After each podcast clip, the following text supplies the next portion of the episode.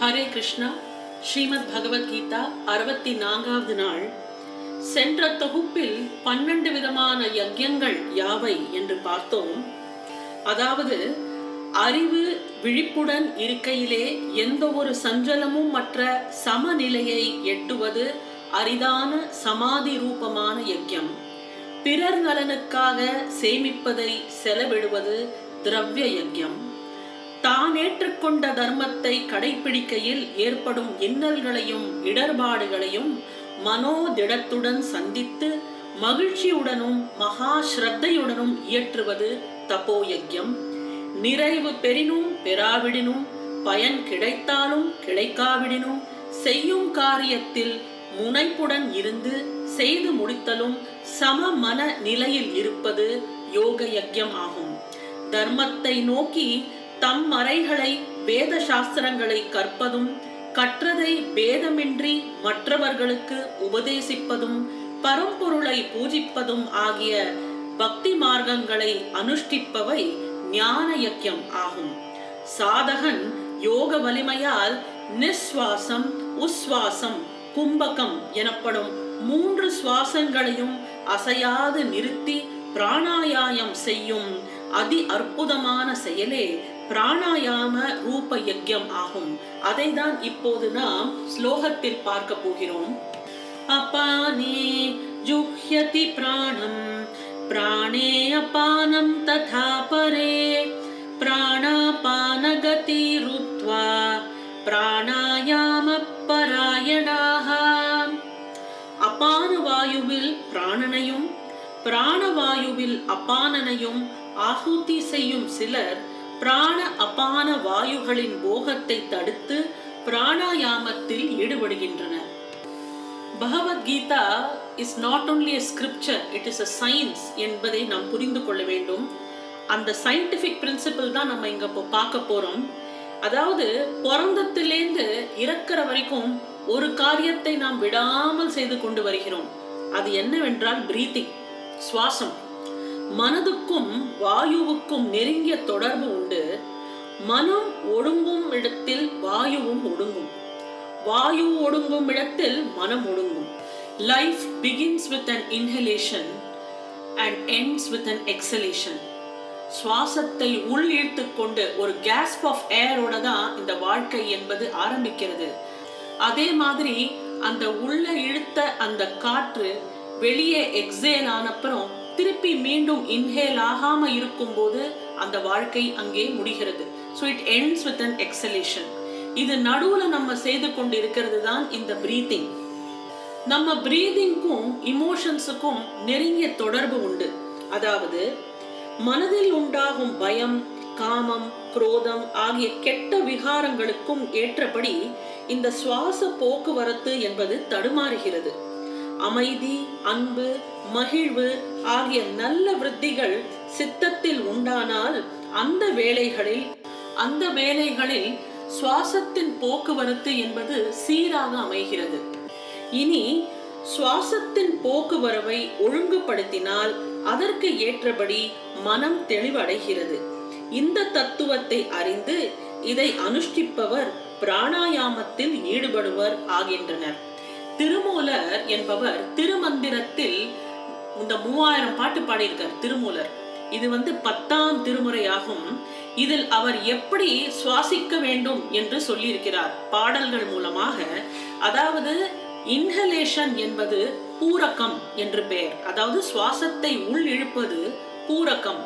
சுவாசத்தை வெளியில் விடுவது எக்ஸலேஷன் என்பது ரேச்சகம் பூரக்கம் இன்ஹலேஷன் ரேச்சகம் என்பது எக்ஸலேஷன் சுவாசத்தை உள்ளேயே அமுக்கி வைப்பது என்பது கும்பகம். பூரக்கம் ரேச்சகம் நாம் செய்து கொண்டே இருக்கிறோம். ஆனால் பிராணாயாமத்தில் பூரக்கத்துக்கும் ரேச்சக்கத்துக்கும் நடுவுல கும்பகம் என்ற ஒரு ஸ்டெப் வரும். அதாவது பூரக்கம் கும்பகம் ரேச்சகம். இந்த பூரக்கம் கும்பகம் ரேச்சக்கத்தை ஒரு ரேஷியோவில் செய்தோமானால் நம் சுவாசம் என்பது சீரடையும் என்று திருமூலர் சொல்கிறார். அதாவது அந்த ரேஷியோ என்னவென்றால் one is to two is to four அதாவது பதினாறு மாத்திரைகள் உள்ளே இழுக்கிறது. ஒரு மாத்திரை என்பது ஒரு சொடுக்கு. இது ஒரு மாத்திரை. இந்த மாதிரி பதினாறு சொடுக்குகள் பதினாறு செகண்ட் உள்ள இழுக்கிறது. முப்பத்தி ரெண்டு செகண்ட் உள்ள வைக்கிறது கும்பகம். அடுத்தது அறுபத்தி நாலு வாட்டி அடு அறுபத்தி நாலு மாத்திரைக்குள் வெளியே கொண்டு வர்றது தான் எக்ஸலேஷன் இது வந்து எடுத்த உடனே எல்லாராலும் பண்ண முடியாது. ஆனா இந்த one is to two is to four ரேஷியோவில் நாம் மெதுவாக ஆரம்பிக்கலாம். இதை வந்து ஒரு செயல்முறையாகவே திருமூலர் விளக்கியிருக்கிறார். வாய் வழியாக சுவாசிக்கல் ஆகாது நாசி துவாரங்களினாலே சுவாசித்தல் வேண்டும். நாசியில் உட்கொள்ளும் வாயு இதுக்குதான் அபானன் என்று பெயர் நாசியிலிருந்து வெளிப்படுத்தும் வாயு என்பது பிராணன் ஆகும் அபானனை உள்ளுக்கு இழுப்பதை பூரக்கம் என்று சொல்வார்கள் பிராணனை வெளியில் விடுவதை ரேச்சக்கம் என்பர். பூரக்கம் அல்லது ரேச்சக்கம் செய்தான பிறகு வாயுவை உள்ளே அல்லது வெளியில் அடக்குதலே என்பது கும்பகம் எனப்படும். இந்த முறையை முரட்டுத்தனமாக உபயோகிப்பவர் நாடி நரம்புகளில் வலிவை இழந்து மண்டையடி முதலிய நோய்களுக்கு ஆளாகிறார்கள். பிரசாந்தமான மனதை உடைய யோகி சிரமப்படாது. அளவெடுத்தார் போன்று ஆழ்ந்து சுவாசிக்க வேண்டும். கும்பகம் பெரிதும் எல்லாருக்கும் பொருந்தாது. பிராணன் அபானன் ஆகிய இரண்டையும் ஒன்றில் ஒன்றை ஆகுத்தி செய்வது போன்று அதாவது கொழுந்துவிட்டு எரியும் தீயில் நெய்யை லேசாக சொரிவது போன்று சுவாசிப்பது சிறந்த பிராணாயாமம் ஆகிறது. நன்றாக நடப்பவன் கால்களை பற்றிய உணர்ச்சியே இல்லாது நடப்பது போன்று நன்றாக பிராணாயாமம் செய்பவன் சுவாசத்தை பற்றிய உணர்ச்சி இல்லாது ஒழுங்காக சுவாசிக்கிறான் அவனே பிராணாயாமத்தில் முறையாக ஈடுபடுபவன் ஆகிறான் மனது தெளிவு அடையும் அளவு பிராணாயாமம் இயல்பாக நடைபெறுகிறது அடுத்தது ஆகார நியம யோகத்தை விளக்கும் முப்பதாவது ஸ்லோகம் अपरे नियन्त आहाराः प्राणान् प्राणेषु जुह्यति सर्वे अपि एते यज्ञविदः यज्ञक्षपितकल्मषाः முறையாக உண்பவர் சிலர் பிராணனில் பிராணனை படைக்கின்றனர் யாகத்தை அறிந்த இவர்கள் எல்லாரும் யாகத்தால் பாவத்தை போக்கியவர்களேயாம் யோகி ஒருவனுக்கு உண்டி சுருங்கின் உபாயம் பல உள்ளது உண்பதன் மூலம் உயிரை உயிருக்கு அவன் ஆகுதியாக கொடுக்கிறான். ரத்தம் குறைந்துள்ள ஒரு சரீரத்துக்கு மற்றொரு சரீரத்திலிருந்து ரத்தம் எடுத்து அப்போதைக்கப்போதே செலுத்தினால் வலிவும் ஊக்கமும் உண்டாகிறது. இது நவீன மருத்துவம் கையாளும் ஒரு சிறந்த முறையாகிறது. உண்மையில் இயற்கையெங்கும் உயிரை கொண்டே உயிர் வளர்கிறது. உயிர் அனைத்தையும் ஒரு பேருயிராக கருதி அதன் பொருட்டு அளவெடுத்தார் போன்ற உணவை கொடுக்கவும் வாங்கவும் செய்பவன் பிராணனில் பிராணனை சொருகிறான். உயிர் வாழ்க்கையே அவனுக்கு ஒரு யாகமாகிறது. இது பரியந்தம் இருபத்தி ஐந்தாவது ஸ்லோகத்திலிருந்து இருபத்தி ஒன்பதாவது ஸ்லோகம் வரையில் விதவிதமான யாகங்கள் விளக்கப்பட்டன.